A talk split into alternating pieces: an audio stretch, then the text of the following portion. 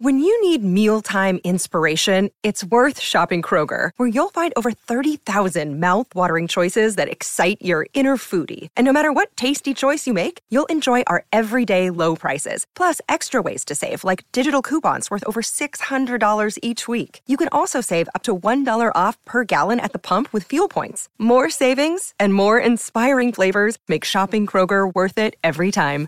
Kroger, fresh for everyone. Fuel restrictions apply. Hey, everybody. It is Red Sox Beat once again. My name is Mike Petraglia, Trags, and across the internet for me is the one and only Alex Barth of 98.5, the Sports Hub, covering all things Boston sports. Please do follow him on Twitter at Real Alex Barth, all one word. Okay. Look, we have talked about David Ortiz the last couple of weeks, and rightfully so, the newest uh, inductee into the Baseball Hall of Fame we have to do some of the dirty work today, and that is talk about the labor negotiations between the owners and the players that threaten the start of the mar- of the uh, Major League Baseball season. Opening day is March 31st.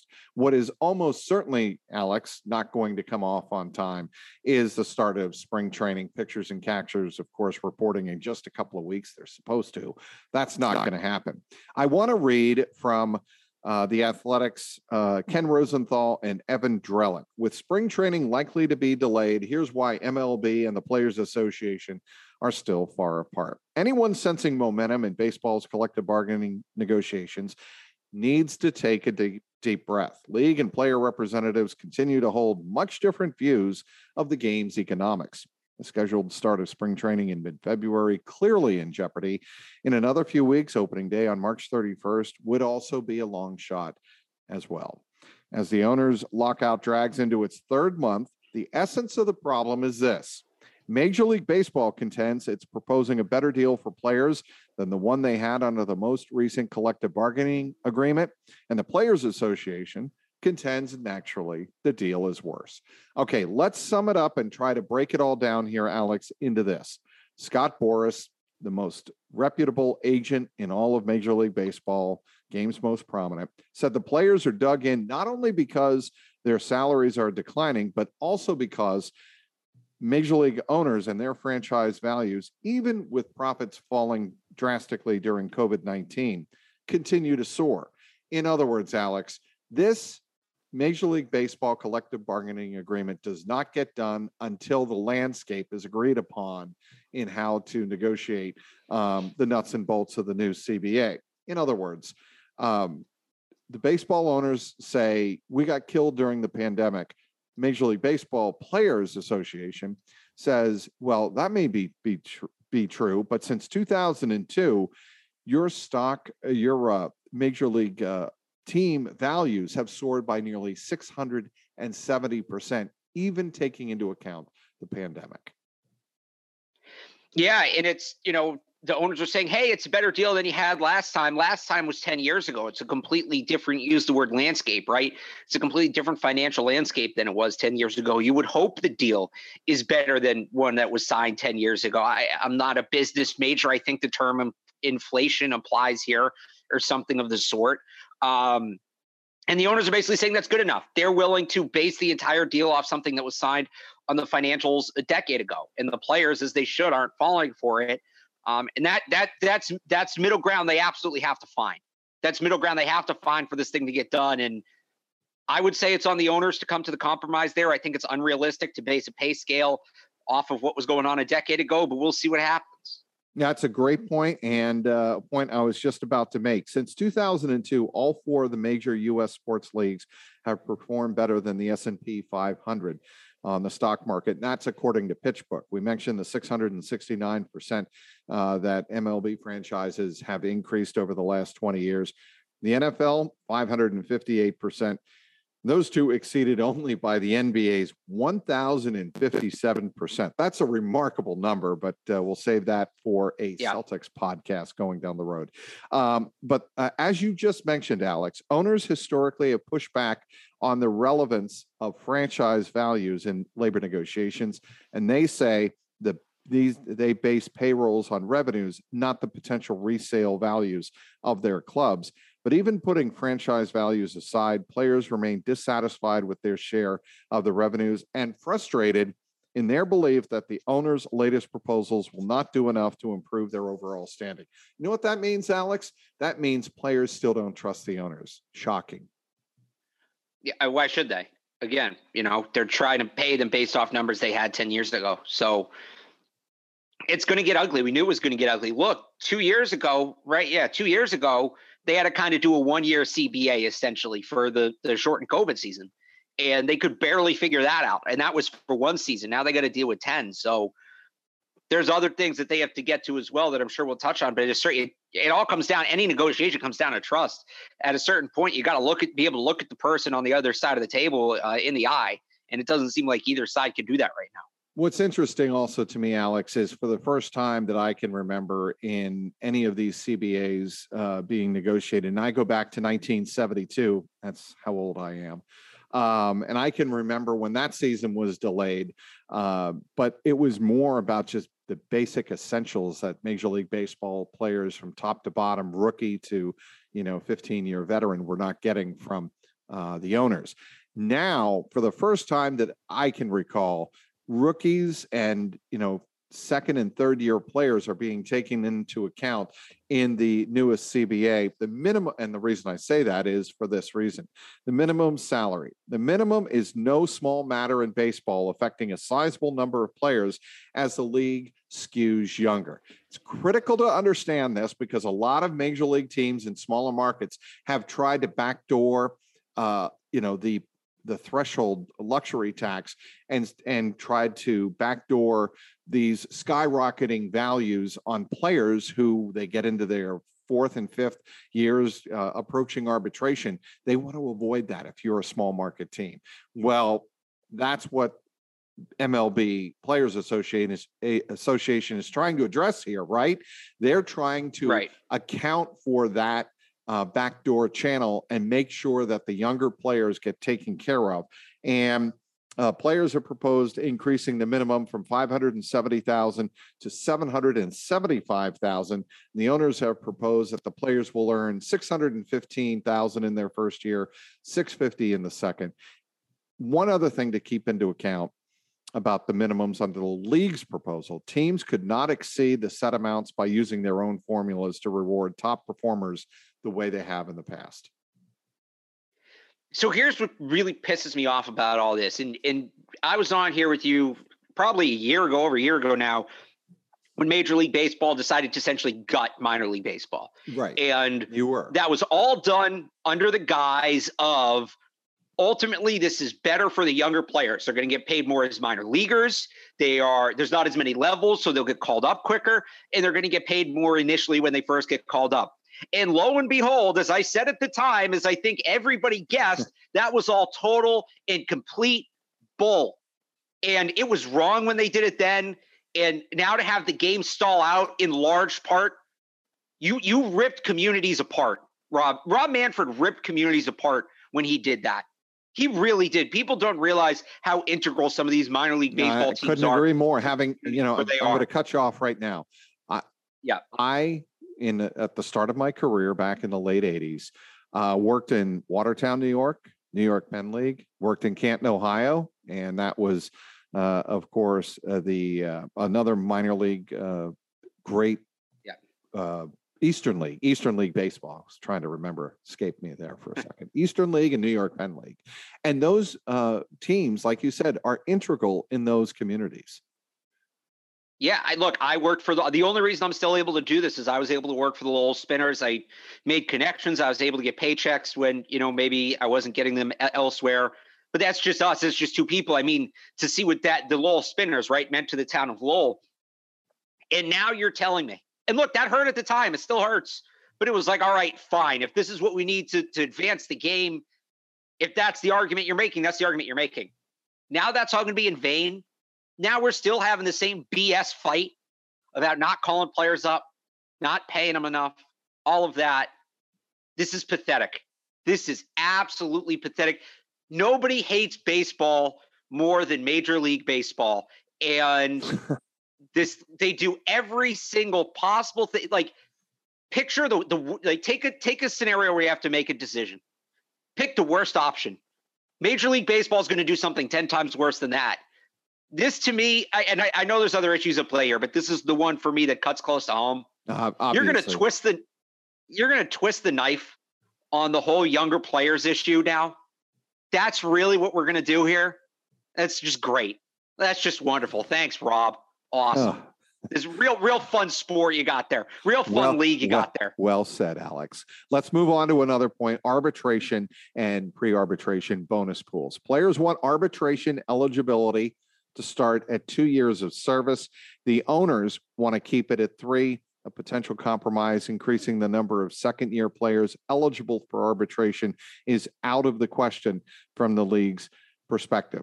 One way or another, I think arbitration will get resolved. The, the, the one year, when it's down to a one year difference, usually I think that can get worked out. So in November, we'll mention this. The league proposed to eliminate arbitration, establish a predetermined pool for three to six year players, and pay them according to performance as calculated.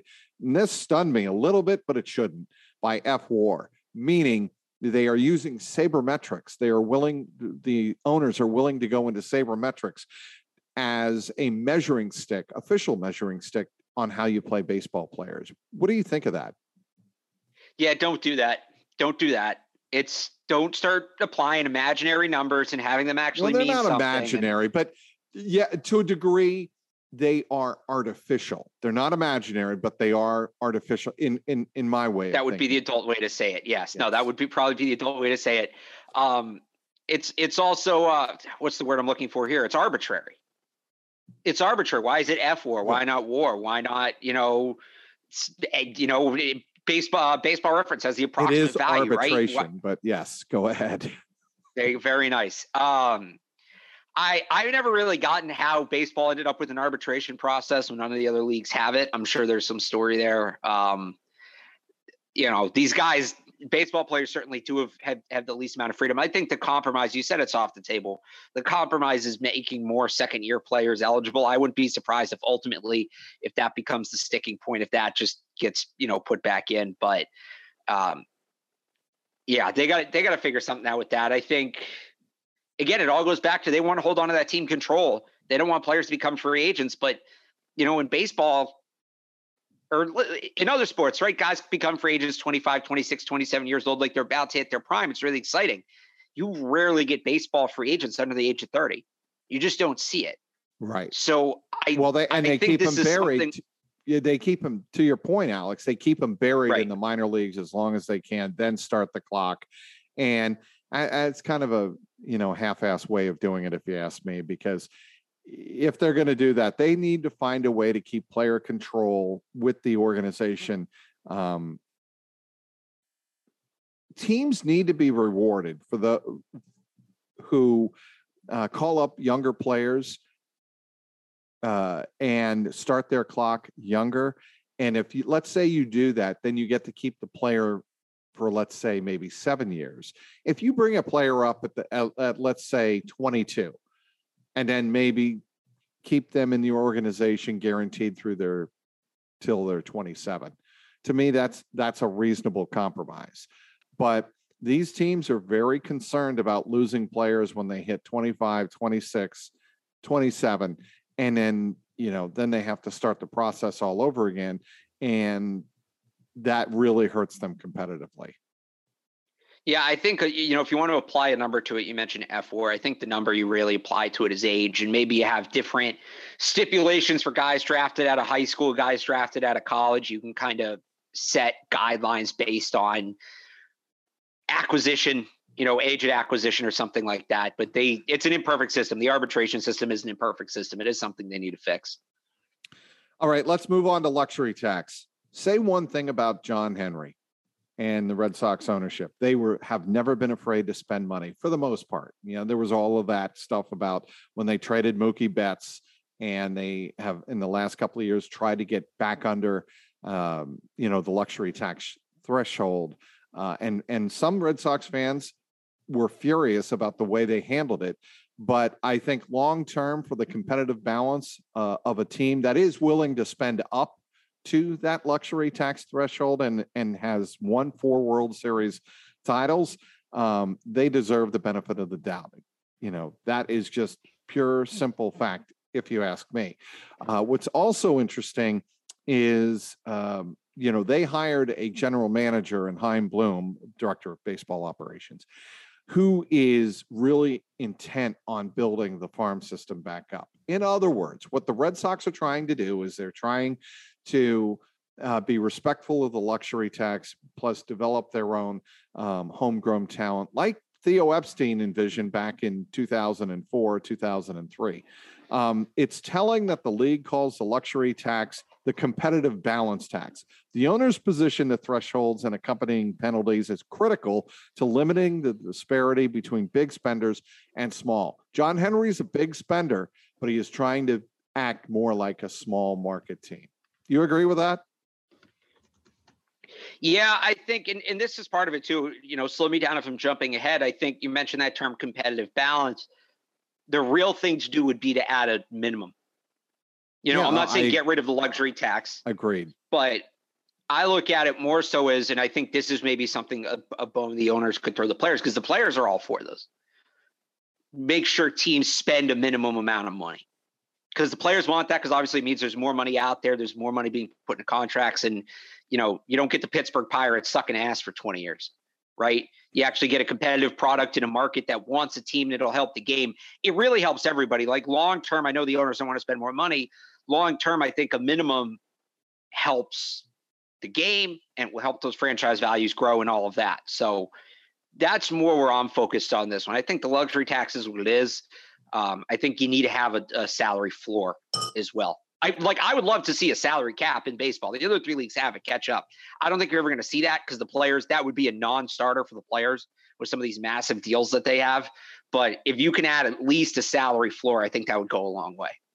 He is Alex Barth of 98.5 The Sports Hub. Please do follow him on Twitter at Real Alex Barth, all one word. Well, there might be less football being played, but Bet Online has way more stuff to bet on this playoff season from scoring totals, player performance props to where the next coach is uh, wh- where the next fired coach is going to land. Bet Online is the number one spot for all things NFL betting in 2022. And with the new year comes a new updated desktop and mobile website. Sign up today and receive your 50% welcome bonus on your first deposit. Just use our promo code CLNS50 to get started.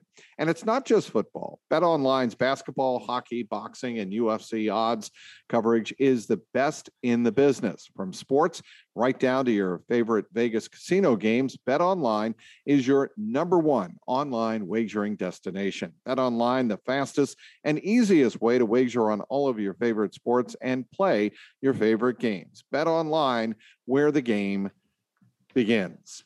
All right, let's get back to talking CBA, and we only have a couple more points to touch on here before we let you go. By the way, uh, speaking of the luxury tax, Alex Barth of 98.5, the Sports yeah. Hub, the Players Union has grievance, grievances pending against four teams the Athletics, the Rays, the Marlins, and the Pirates. Pretty much the four teams you would expect at the bottom feeder of Major League Baseball. What is interesting to me about that is Two of those four are very competitive. Two of the four are not. The Athletics and Rays had very good seasons. Obviously, the Rays uh, made the postseason last year, made the World Series two years ago in 2020.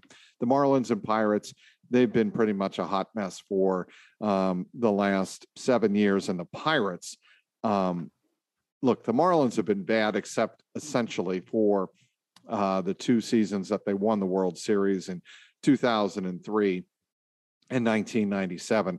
The Pirates, with the exception of making the playoffs in back to back years in 2013 and 2014, have been pretty much garbage in terms of competitiveness. Yeah, and it's again these these are markets, maybe not all of them, maybe not Miami, but these are markets where like the pirate when the Pirates are good in Pittsburgh, that's a big deal. That town goes all in and whereas baseball is becoming a more regional sport, I think there needs to be more focus on areas like that. And that's, you know, I call Cincinnati another one. Obviously, they were good last year. that's something where baseball needs to do something to incentivize those teams to make sure they're staying competitive with these bigger market teams like Boston, New York, and LA. And I think you know the salary floor is how you do that.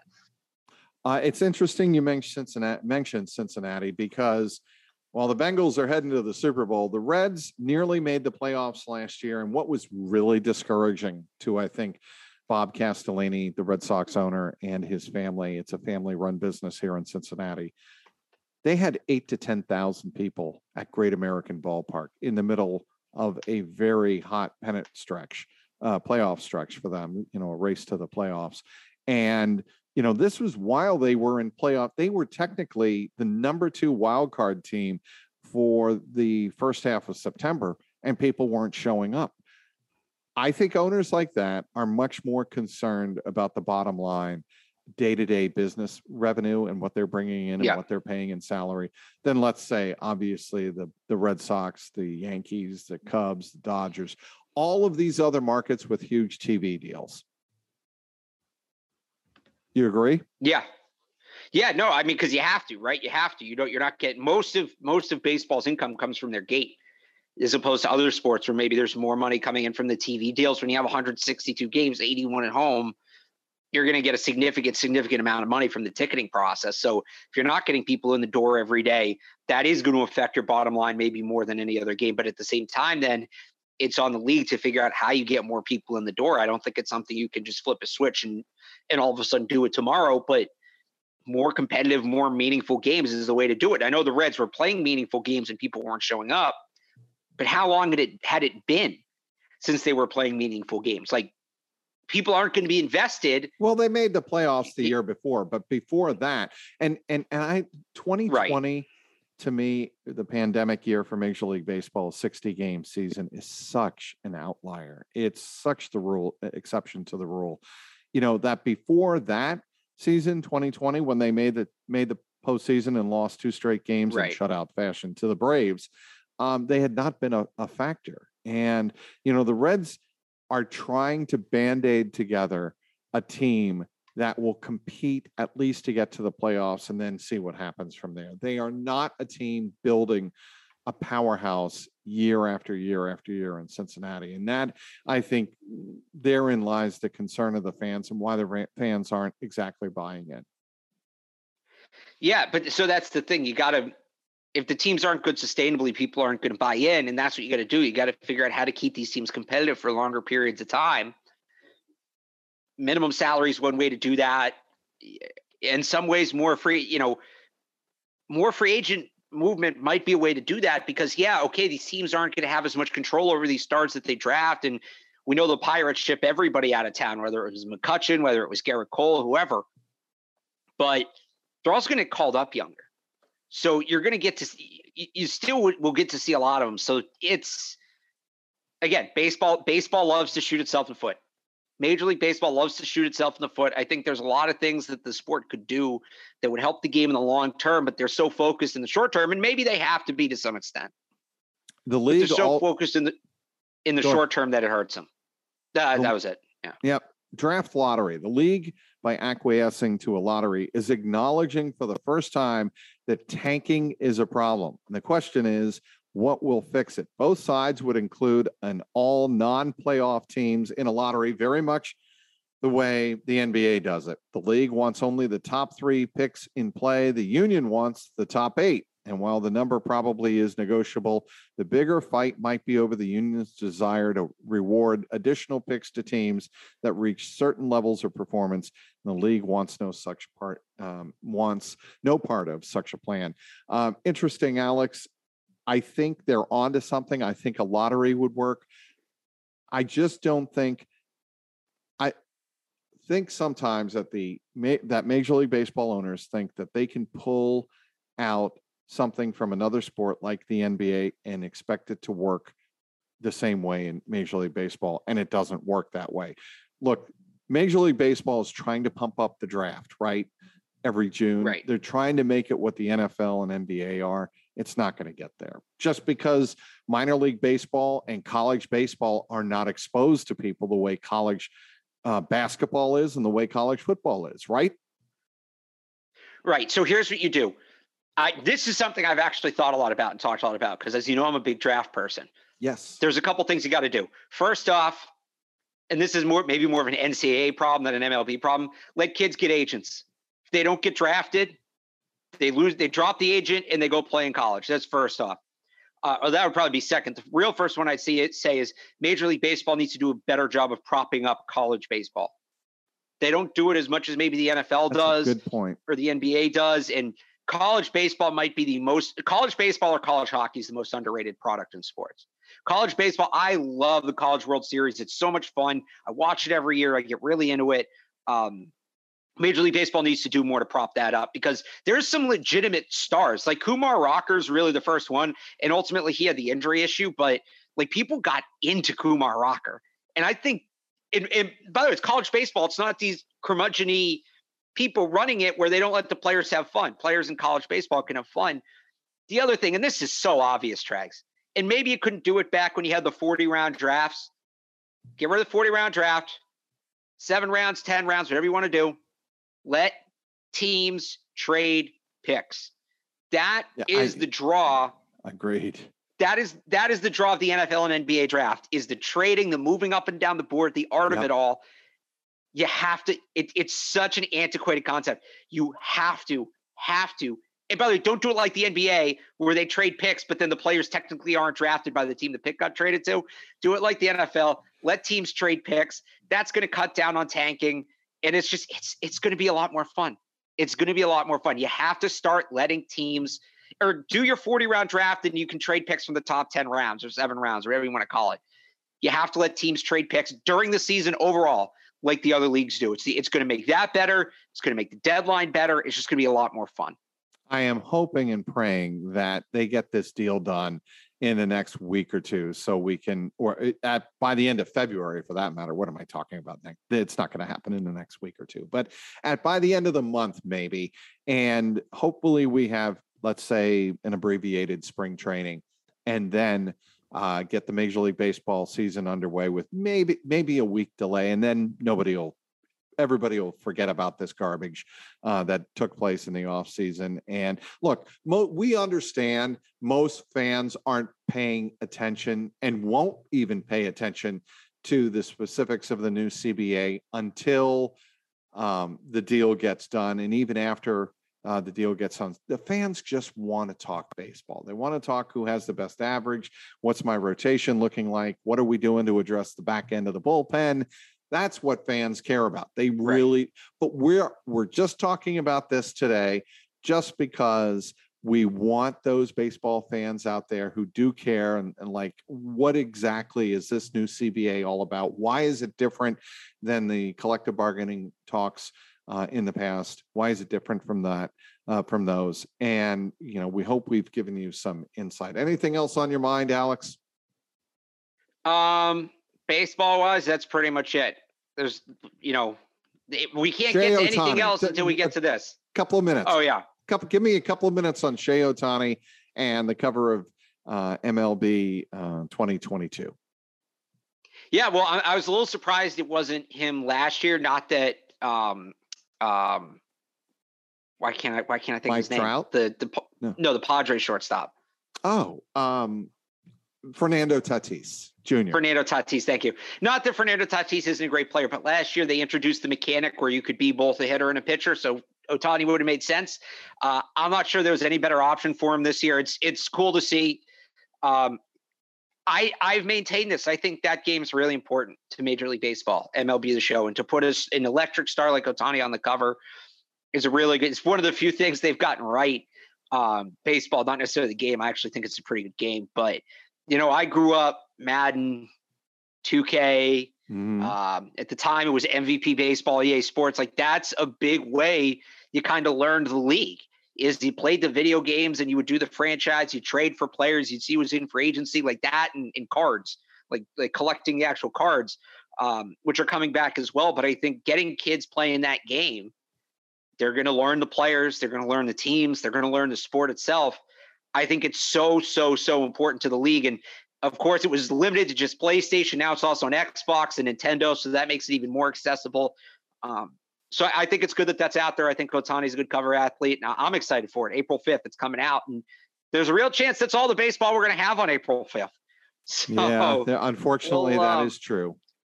We'll but see I, what happens, but I am uh, I'm looking forward to that one, and I think that that they did it. It was a good call putting Ohtani on the cover. I don't think that the season's in jeopardy at this point. I think that both sides know that you know killing the season uh, is not the way to go because you kill the season, you literally right. kill the sport. I don't think do either mean, side's going to do this. Do you mean that in terms of just opening day, or like you you don't you do do you think opening day is in jeopardy? I think they're going to play at some point. I don't think they're not going to play at all. But I right. wouldn't be surprised if we get like a 160 game season.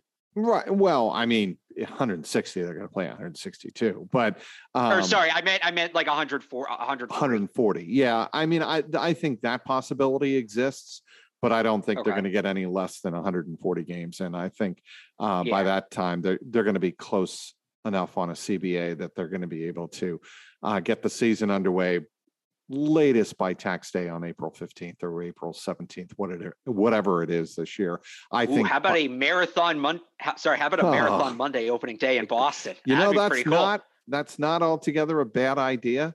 And I think there's a possibility of that happening. So we'll play it by ear. We'll keep you posted on all things Red Sox on clnsmedia.com. He is Alex Barth. You should be following him on Twitter at Real Alex Barth. He also does a great job covering all things Boston sports for 98.5 The Sports Hub. Want to thank everybody for downloading today's podcast. Thank our terrific guest, as always, the one and only Alex Barth. Also want to thank our great sponsor, betonline.ag. For Alex Barth of 98.5, I'm Trags, Mike Petraglia, and this has been the Red Sox Beat podcast powered by CLNS Media.